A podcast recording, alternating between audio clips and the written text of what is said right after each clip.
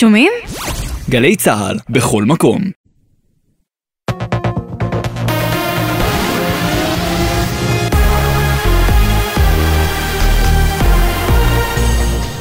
גלי צה"ל השעה שבע, שלום רב באולפן גל אשד עם מה שקורה עכשיו. לקראת חודש רמדאן, מתאם פעולות הממשלה בשטחים מודיע על שורת הקלות לפלסטינים. עם הפרטים כתבנו לענייני צבא וביטחון, דורון קדוש. במסגרת הצעדים לרמדאן תאושר כניסה לתפילות בהר הבית גם לפלסטינים ללא היתרי כניסה, נשים בכל הגילים, ילדים עד גיל 12 וגברים בני 55 ומעלה. בנוסף אושרו ביקורי משפחות בישראל כפוף להיתר ביטחוני, וגם פלסטינים מיהודה ושומרון יוכלו להזמין כרטיסי טיסה לחו"ל דרך שדה התעופה רמון. גם תושבי רצועת עזה יוכלו לבקר בירושלים באמצע השבוע ובמכסה מוגבלת. סערה בישיבת סיעת הליכוד. בתום שעות של דיונים בהצעה המרוככת של רוטמן בעניין מינוי שופטים, יצאו הנוכחים להפסקה, לאחר שמספר חברי ליכוד טענו שיצביעו נגד המתווה החדש וטענו לחוסר תיאום. מדווח כתבנו הפוליטי יובל שגב. חברי הליכוד חוזרים בשעה זו להמשך הדיון שהתחיל בשעה שלוש אחר הצהריים ונמשך למעלה משעתיים עד ההפסקה.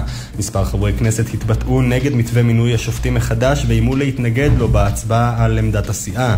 זאת על אף שהוא עדיין משאיר כוח גדול מאוד בידי הקואליציה. מנגד ביקש השר דיכטר להימנע מבחירת נשיא העליון על ידי הקואליציה כדי שלא תהיה שליטה בלעדית בשלוש רשויות המדינה. הוא צפוי גם לבקש להמתין עם המשך החקיקה עד לאחר יום העצמאות. וברקע השיחות עם נתניהו, לפיהן התפטר מתפקידו אם תעבור הרפורמה המשפטית, שר הביטחון יואב גלנט הצהיר בפורום המבצעי של צה"ל, הקריאה לסרבנות מסוכנת ותופעת סרבנות רחבה עלולה לפגוע ביכולתו של צה"ל לבצע את משימותיו. כך שר הביטחון. לאחר הגינוי של ירדן לאמירת השר סמוטריץ', לפיה אין דבר כזה עם פלסטיני, משרד החוץ מגיב, ישראל מחויבת להסכם השלום עם ירדן. כתבנו המדיני יניר קוזין. אחרי שמשרד החוץ של ירדן גינה בחריפות את נאומו של סמוטריץ' בפריז, ואת העובדה כי נאם כשעל הדוכן מופיעה מפה המבטלת את גבולותיה של ירדן, וחוללת אותה בתוך ארץ ישראל. במשרד החוץ בירושלים נאלצו להגיב, ואמרו כי ישראל מחויבת להסכם השלום עם ירדן מ-1994, ושלא חל כל שינוי בעמדת מדינת ישראל, אשר מכירה בשלמותה הטריטוריאלית של הממלכה ההאשמית. כתב אישום הוגש נגד תושב נתניה בן 34 שתקף באגרופים נהג מונית במהלך נסיעה. על פי כתב האישום, הנוסע ביקש לעשן במהלך הנסיעה, ומשסרב הנהג, הנאשם תקף אותו ודרש ממנו את סכום התשלום בעבור הנסיעה. כתבתנו הדס שטייף מעדכנת כי הפרקליטות ביקשה לעצור את הנאשם עד תום ההליכים המשפטיים נגדו. ענקית הטכנולוגיה אמזון צפויה לפטר בקרוב כתשעת אלפים עובדים, כך על פי דיווחים בארצות הברית. במכתב ששלח מנכ"ל החברה לעובדים, כתב, בהתחשב בחוסר הוודאות הכלכלית בה אנו חיים, בחרנו להיות יעילים יותר בעלויות ובמספר העובדים שלנו. כתבתנו לענייני טכנולוגיה עומר עזרן מזכירה כי בתחילת השנה פוטרו 18 אלף מעובדי אמזון כחלק מהתייעלות החברה לאחר גיוס עובדים רחב בזמן מגפת הקורונה. מזג האוויר, מחר צפוי גשם מקומי ברובו קל, מצפון הארץ ועד צפון הנגב. הטמפרטורות תעלנה במקצת ותהיינה רגילות לעונה. אלה החדשות שעורך מתן לוי, בצוות יוני זילברמן ואורי דהן.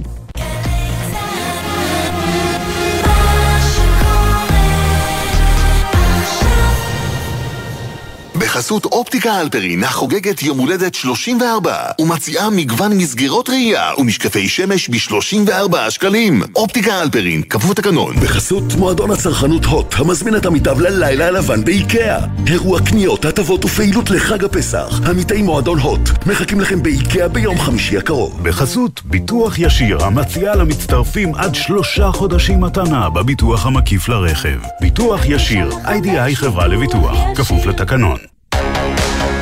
עכשיו בגלי צה"ל, דורון קדוש.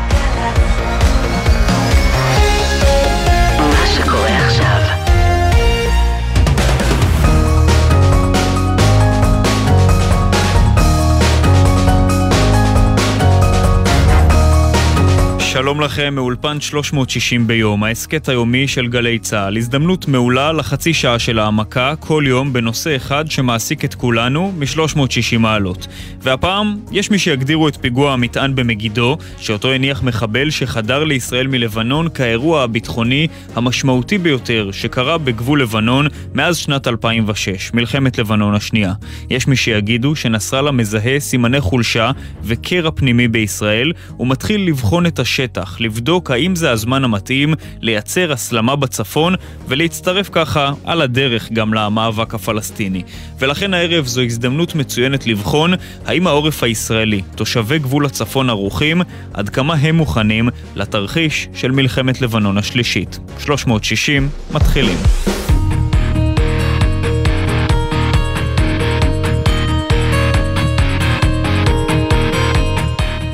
שלום להדר כהן, תלמידת כיתה י"ב מנהריה. שלום. ושלום לעמית ריידה, תלמיד כיתה י' ממטולה. שלום. תגידי, הדר, בת כמה את היית במלחמת לבנון השנייה ב-2006? אני הייתי בת שנה וחצי. שנה וחצי, אז את זוכרת בכלל משהו משם? כן, יש לי מאוד, יש לי ממש קצת זיכרונות מאותה תקופה. אני חושבת שבגלל שזאת הייתה המלחמה הראשונה שלי, כשהייתי חיה, אז אה, בכל זאת זה משהו טראומטי. אני יכולה לספר על זיכרון אחד שאני זוכרת. אה, נסענו לחודש לגור בקריות אצל סבא וסבתא שלי, ושאלו אותי איזה חדר אני מעדיפה להיות. אוקיי, זה הזיכרון שלך מגיל שנה וחצי. ועמית, בן כמה אתה היית במלחמת לבנון השנייה? במלחמת לבנון השנייה עוד לא נולדתי. עוד לא נולדת. טוב, אה, אגב, אתה תושב מטולה, מתי בפעם האחרונה בחיים שלך, אם בכלל, שמעת אזעקה? אה, האמת אזעקות לא שמעתי במטולה. לא שמעת במטולה אף פעם אזעקה? לא. ושמעת במקום אחר אולי כלשהו? כן, אה, מזמן, לא יודע, הייתי בערך איזה בן חמש נראה לי, בקריית שמונה. בקריית שמונה, כשהיית בן חמש אתה אומר. אני חושב, אני לא בטוח. הדר, את פעם בחיים שמעת אזעקה? כן, כשהייתי בת עשר אה, היה צוק איתן והיה בנהריה אזעקה, אבל אני לא חושבת שזה קשור לזה. אני חושבת שהיה בכל הארץ והייתה אזעקה ורצנו לממ"ד. גם אני חושבת שלפני שנתיים שמעתי אזעקה, אבל אני לא יודעת אם זה היה בנהריה. אבל אני מניח שאת יכולה לספור על כף יד אחת את כמות הפעמים. את uh, בקושי זוכרת, אני רואה. כן. תגיד, uh, עמית, מתי אתה, שאתה ממש תושב מטולה שנמצאת על הגדר, מתי בחיים שלך אתה זוכר שהרגשת שאתה נמצא באיזשהו מצב חירום ביטחוני, שהרגשת מתיחות ביטחונית, uh, אולי בוטלו הלימודים או כל דבר אחר? לא חושב שבוטלו הלימודים, אבל כן היה ימים שאמרו לא לצאת מהבית, או לא להגיע לאזורים מסוימים, כי היו כל מיני חדירות וכאלה. הבנתי. והדר, את זוכרת איזשהו אה, אירוע ביטחוני אה, שחווית אותו בנהריה או באזור של נהריה, שממש גרם לכם לשנות את השגרה? אה, לא. באופן כללי, כן יש טעמים שיש פינויים, אבל לא בכמות גדולה, לא כמו במרכז או בדרום, והשגרה שלי אף פעם לא משתנה. הבנתי. תגידי, הדר, יש לך ממ"ד בבית? כן. ועמית, לך יש? כן, יש לי. ואתם יודעים, נתחיל איתך עמית, אתה יודע כמה זמן יש לך להגיע למרחב המוגן אם אתה שומע עכשיו אזעקה במטולה? מה ההנחיות של פיקוד העורף בנושא? ממש בתוך הבית. עמדנו חדר לידי, אז זה לא בעיה. אני לא יודע אבל כמה זמן צריך. אתה לא יודע כמה זמן. במטולה, אני אספר לך, הזמן כניסה למרחב המוגן לפי הנחיות של פיקוד העורף הוא מיידי. זאת אומרת, ברגע שאתה שומע אזעקה, פחות או יותר באותו רגע אתה כבר צריך להגיע למרחב המוגן. אדר, את יודעת מה ההנחיות של פיקוד העורף? כמה שניות תושבי נהריה צריכים uh, תוך כמה זמן להגיע למרחב המוגן? לפי דעתי זה 15 שניות. יפה, יפה מאוד, 15 שניות. אה, והדר, תגידי, את יודעת מה ההנחיות למשל, אם את שומעת אזעקה ונמצאת תוך כדי נסיעה באוטו? צריך לצאת מהאוטו ולשכב על הרצפה ולחשק את הראש. יפה מאוד, איפה למדת את זה? בבית ספר. אתם אה, זוכרים, אגב, עמית, אה, אצלך בבית ספר, אתה זוכר איזשהו שיעור, לימדו אותך פעם מה לעשות, מה ההנחיות בזמן ששומעים אזעקה בכל מיני מצבים? אה, לשכב על הקיר בצד של החלונות או משהו, להגיע לחדר עם בטון מזוין. היה כל מיני הנחיות, אבל אני לא כל כך זוכר. הבנתי.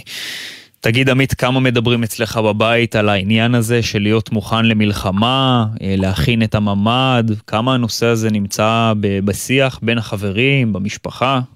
אמ, בזמן התחממות, אז מדברים על זה יותר, אבל תכלס לא, לא כל כך. לא כל כך. עכשיו למשל, בעקבות האירועים האחרונים שקרו בגבול לבנון, זה אמנם לא כל כך האזור שלכם, אבל בכל זאת, מדברים על זה יותר? אולי המורים בבית ספר דיברו איתכם על זה לאחרונה? כנראה שהיה איזה שיעור אחד שדיברו על זה, אבל לא, לא כל כך מעלים את הנושא. לא משהו. והדר, אצלך אה, נהריה זה אזור יחסית קרוב לנקודה שבה הייתה אותה תקרית עם אה, חיסול מחבל, קרוב לגבול לבנון. אצלך, את שומעת כן. שמדברים בבית או בין החברים, חברות, על הסיפור הזה של להיות אה, מוכנים למלחמה? אצלנו יותר מדברים בבית ספר על זה, פחות בבית. אבל אני כן מכירה את הנושא בגלל שאני בבית ספר, בית חינוך גליל מערבי, שהוא בית ספר אזורי, אז ככה שיש ילדים שהם גרים יותר קרוב מאשר נהריה, והם כן, כן מדברים על זה, ובבית ספר אצלנו מקפידים לעשות uh, תרגילים גם לרעידת אדמה וגם למלחמות, כדי שנהיה מוכנים. הבנתי, ובמשפחה או בין החברים, נגיד בשבועות האחרונים, כשהורגשה קצת מתיחות, יצא לך לדבר על זה עם חברים, חברות שלך? לא כל כך, אבל uh, אני רק יודעת שההורים שלי כן דואגים לי, והם uh, אמרו לי שבמידה ויקרה משהו, הם תמיד יהיו שם, הם יעזרו לנו ואנחנו נהיה בסדר. תגידי, את מפחדת ממצב שבו תפרוץ מלחמה בצפון? Uh, אני לא יכולה להגיד שאני לא מפחדת בכלל, כי מלחמות זה, זה גם נושא מאוד רגיש, אף אחד לא אוהב מלחמות, תמיד יש נפגעים, אבל במידה ותהיה מלחמה, אני יודעת שאני יכולה לסמוך על הצבא, כי יש לנו צבא מאוד uh, חזק, ו... ואני אפעל לפי, לפי הנחיות. הבנתי. ועמית, אצלך במטולה, ממה שאתה שומע מהחברים או מהמשפחה, אתה חושש? מרגיש שאתה חושש ממצב שבו תיפתח מלחמה? בטח שאני חושש באיזשהו קטע שמלחמה זה תמיד מפחיד, אבל uh, ככה אני לא חושב על זה. הבנתי. טוב, הדר כהן מנהריה ועמית ריידה ממטולה, תודה רבה שדיברתם איתנו. תודה רבה לך. אלוף משנה במילואים קובי מרום, מומחה לזירה הצפונית, שלום לך, ערב טוב. שלום דורון, ערב טוב. טוב, אז שוחחנו עכשיו עם הנערים מגבול לבנון, שלא חוו אירוע מלחמתי מימיהם בערך, ונדמה לי שהשיחה שקיימתי איתם עכשיו אה, מדברת בעד עצמה, והיא מעידה בעצם על דבר אחד, שהעורף בגבול הצפון לא חווה שנים אירוע מלחמתי, כמובן צריך לומר טוב שכך, אבל מהצד השני, איך זה משפיע על המוכנות של העורף למלחמה הבאה? אני חושב שכמי שפיקד על הגזרה וחי בצפון, אה, יש, יש לזה שני, שני צדדים. אחד, יש שקט כבר מאז, מעל 17 שנה, וזה דבר מאוד חיובי, וגדל דור שלא יודע מה זה אזעקות ומקלטים, וזה יוצא מן הכלל. מצד שני, אה, במודעות אין ספק שזה משפיע על היעדר, על מודעות נמוכה יחסית, וזה מתקשר בכלל למוכנות. אין ספק שדחיפות האירועים בעוטף עזה גורמת למערכת להיות מוכנה לפעמים מלילה ללילה אה, בצפון, שבאופן אבסורדי האיום הגדול ביותר על מדינת ישראל הוא מצפון, ושם המוכנות שלנו בהרבה מאוד מעגלים יחסית נמוכה. על מה אנחנו מדברים? זאת אומרת, מה התושבים היום מדברים... בצפון צריכים לדעת על איך תראה המלחמה הבאה?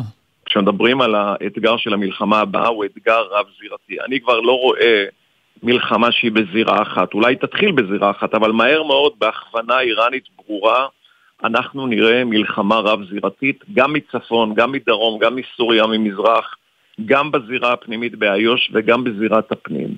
אבל גם בהינתן ב... מלחמה רב-זירתית, תרשה לי להניח שעדיין גבול לבנון יהיה המהותי ביותר, הזירה החשובה ביותר בתוך המלחמה הרב-זירתית. אתה צודק, אני חושב שכשמדברים על תרחיש האיום, יש לנו היום יכולת אדירה של החיזבאללה שנבנתה בעשור האחרון, מעל 150 אלף טילים ורקטות, יכולת אווירית, יכולת סייבר, יכולת של uh, uh, כוחות מיוחדים, זה ממש לא החיזבאללה שאיתו התמודדנו ב-2006, וזה בהחלט ישפיע על ממדי האיום, עד כמה העורף uh, שלנו uh, יינזק במלחמה הבאה. אני בעיניי, דורון, רואה ארבעה איומים מרכזיים. הראשון הוא איום הטילים והרקטות שמכסים היום טילי החיזבאללה והרקטות את כל השטח של מדינת ישראל, כולל אתרים אסטרטגיים, מרכז המדינה וכולי. האיום הבא הוא איום אווירי של מל"טים ורחפני נפץ, ובעיקר אני רואה אותו כאיום שיש לו השפעה תודעתית מש, משמעותית על הציבור. זה מאוד מבהיל את הציבור, למרות שהנזק עצמו הוא לא, הוא לא כזה דרמטי, אבל זה איום ויכולת שה...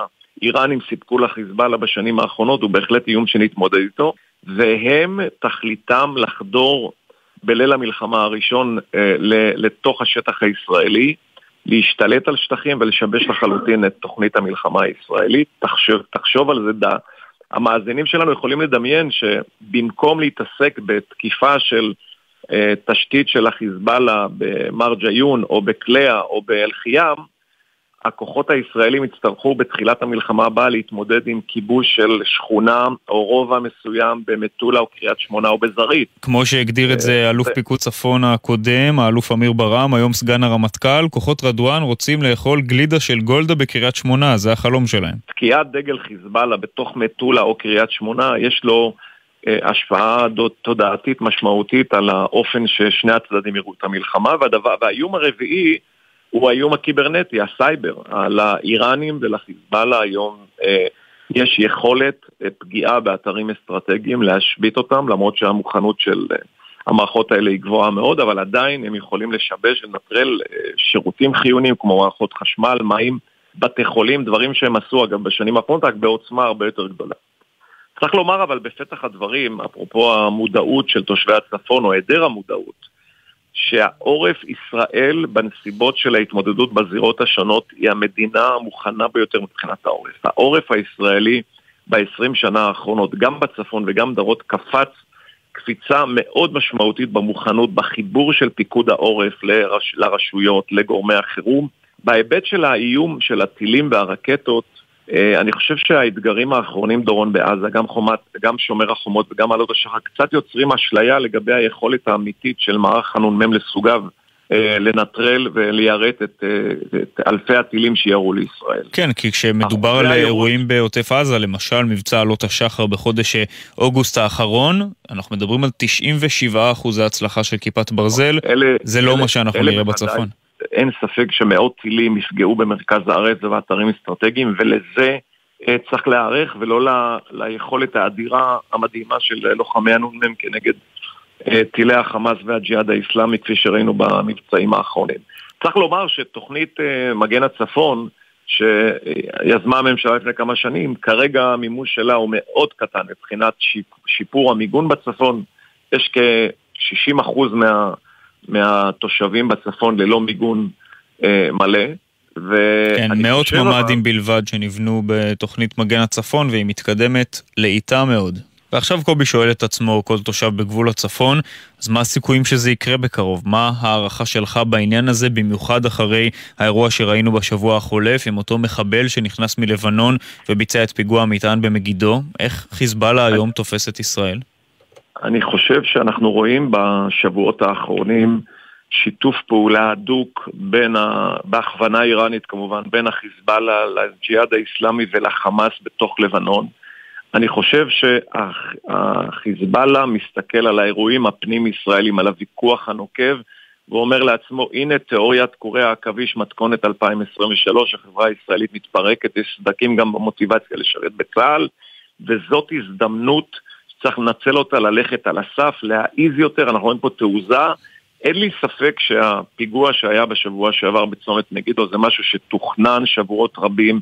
Uh, המטען הזה, התחכום שלו והיכולת נזק שלו מראים שזה משהו שתוכנן uh, בתקופה, לתקופה ארוכה, ואני מניח... השאלה אם זה יכול להגיע מעבר קורה... לפעולות מהסוג הזה, אתה מעריך שזה יכול לא, להתגלגל או להידרדר אפילו מעבר לכך? אני בדיוק, אני בדיוק מגיע לזה. אם הפיגוע הזה היה גורם לנזק שהמטען הזה של כמה וכמה הרוגים, אני חושב שישראל הייתה חייבת להגיב. גם עכשיו אני חושב שהיא צריכה להגיב כדי להעביר מסר חד משמעי. כל אי תגובה ישראלית תגרור חולשה, אבל אם תהיה תגובה ישראלית, היכולת של הסלמה כזאת ויום קרב להידרדר לעימות כולל, כששני הצדדים, גם אנחנו וגם הם לא שולטים בגובה האש, היא גבוהה מאוד. ולכן אירוע שיכול להתחיל mm-hmm. כפיגוע קשה על הגבול, יכול לדרדר אותנו לאותה מלחמה ולאותו איום שהרגע פירטתי של אלפי טילים, בלי התראה, בלי ששני הצדדים התכוונו לזה, והעורף הישראלי יצטרך להתמודד עם איום שלא ידענו כמוהו כפי שפירטנו. ככה שמתוך פיגוע קשה, ההליכה על הקצה של האיראנים ולחיזבאללה יכולה להסלים וליצור הסלמה כוללת שתוביל למערכה כוללת. אלוף משנה במילואים קובי מרום, מומחה לזירה הצפונית, תודה רבה שהיית איתנו. תודה דורון, ערב טוב מהצפון. ערב טוב.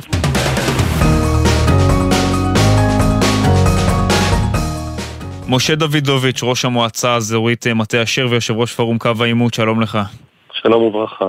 טוב, תגיד, אנחנו, כשאנחנו מדברים על מוכנות למלחמה בצפון, בואו נחלק את זה לשני חלקים. קודם כל מבחינת התודעה של התושבים. עד כמה תושבי הצפון לדעתך, ובעיקר גבול הצפון, מודעים למה שיהיה כאן בהינתן מלחמה בצפון? כי אני חייב להגיד לך שהתחושה שלי בעניין הזה, היא שרוב התושבים תופסים את זה כמשהו שיהיה דומה למלחמת לבנון השנייה ב-2006, וכמובן בהיקפים קצת יותר גדולים. אתה מסכים עם ההנחה הזאת? אה, די מסכים. אני אחלק את זה, גם את זה לשניים.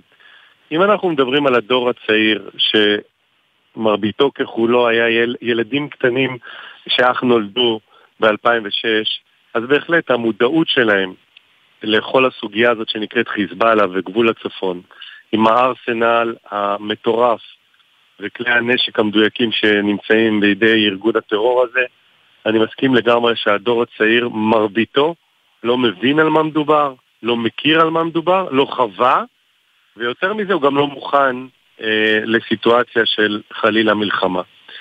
אם אני אדבר על המבוגרים שכבר עברו מספר מלחמות, לא אחת ולא שתיים, אז הם גם אה, מכירים, גם מבינים, גם צורכי אה, אה, הרבה אה, מידע וידע בכל המתרחש אה, מהצד השני של הגבול.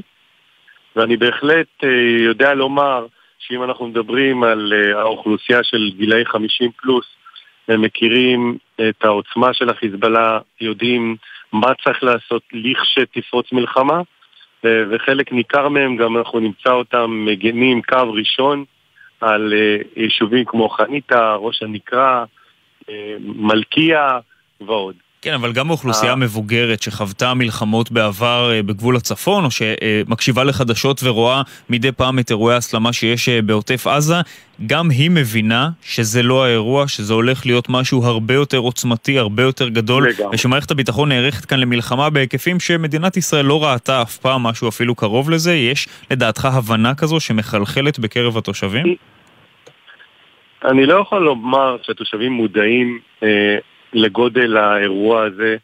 אה, מתי מעט מתושביי, אם זה כיתות הכוננות, צוותי הצח"י, יודעים מה עומד לקרות, איזה תרחיש ייחוס לכשתפרוץ מלחמה אה, יקרה כאן בגזרה הזאת, מה זמן ההיערכות, כמה טילים יפלו בשעה ואיזה נזק והרס אה, וכמה הרוגים בתרחישים כאלה ואחרים שמתורגלים הם יכירו.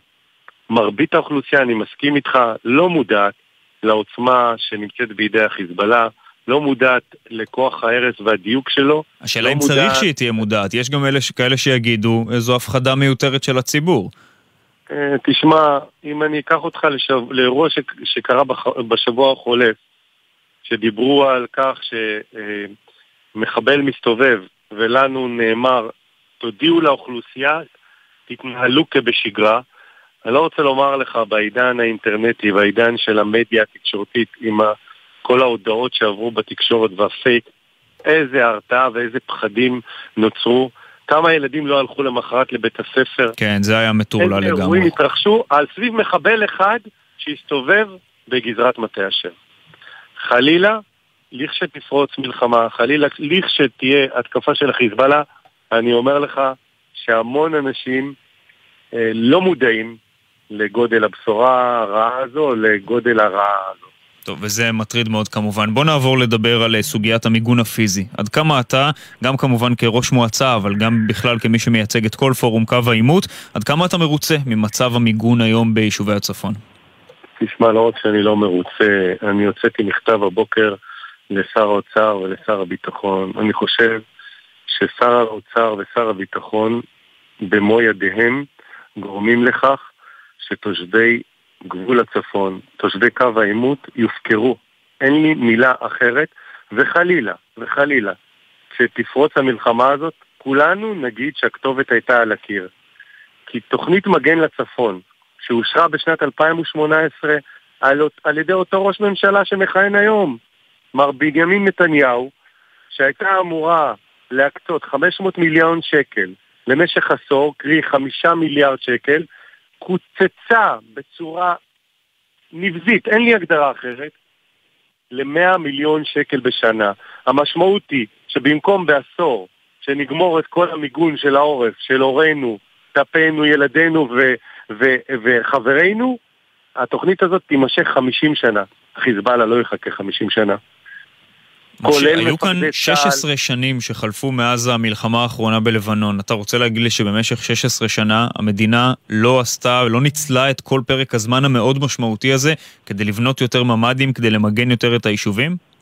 אני רוצה להגיד לך שמה שעשתה המדינה בפרק זמן הזה, היא מיגנה היטב את עוטף עזה בשיטת השמיכה הקצרה, מיגנה את כל היישובים בקו 0 עד 7 בעוטף עזה, והפקירה את תושבי קו העימות הצפוני.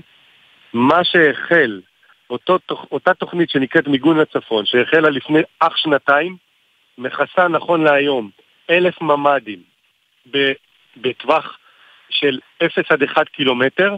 כשאני מדבר איתך שעל אותם יישובים שנמצאים על קו גדר נכון להיום, חסרים למעלה מ-4,500 מרחבים מוגנים. המשמעות היא שכשקטיושה, טיל נופל ביישובים כמו זרעית, שתולה, ראש הנקרה, קודם כל הטיל נופל, אחרי זה שומעים את האזעקה.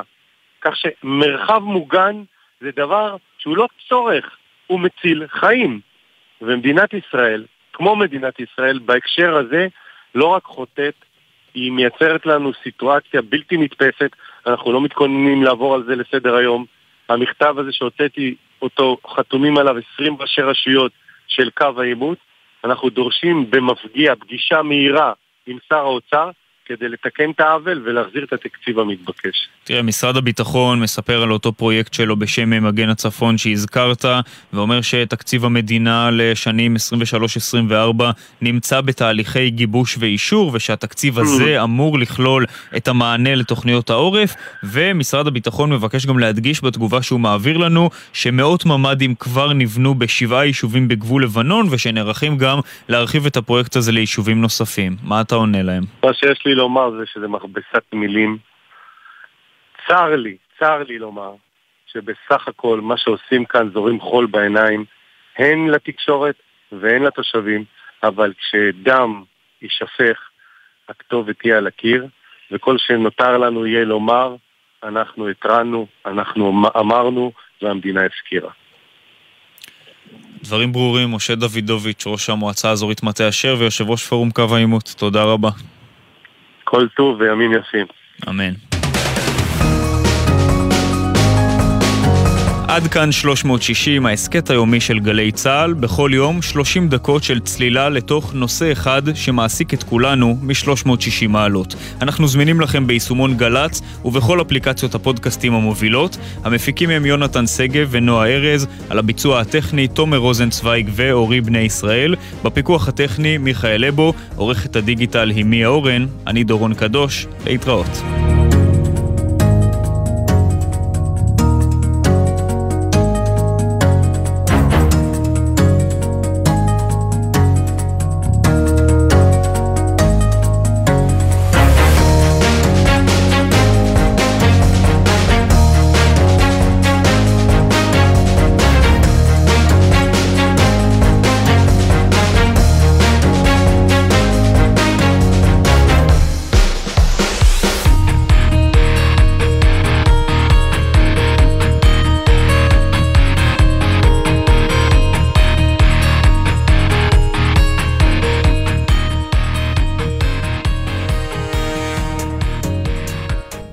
בחסות אנשור פלוס אדוונס, המסייע לשמירה על הכוח וההגנה הטבעית. אנשור פלוס אדוונס, שאלו את הרופא או את הדייתן.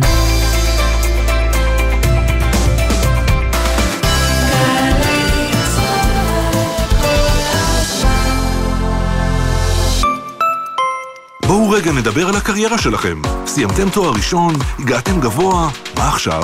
עכשיו הגיע הרגע להמריא ממש מעל העננים. יום פתוח לתארים שניים ברופין. MA בפסיכולוגיה ארגונית, לוגיסטיקה ושרשרת אספקה גלובלית, וכמובן MBA. 24 במרס.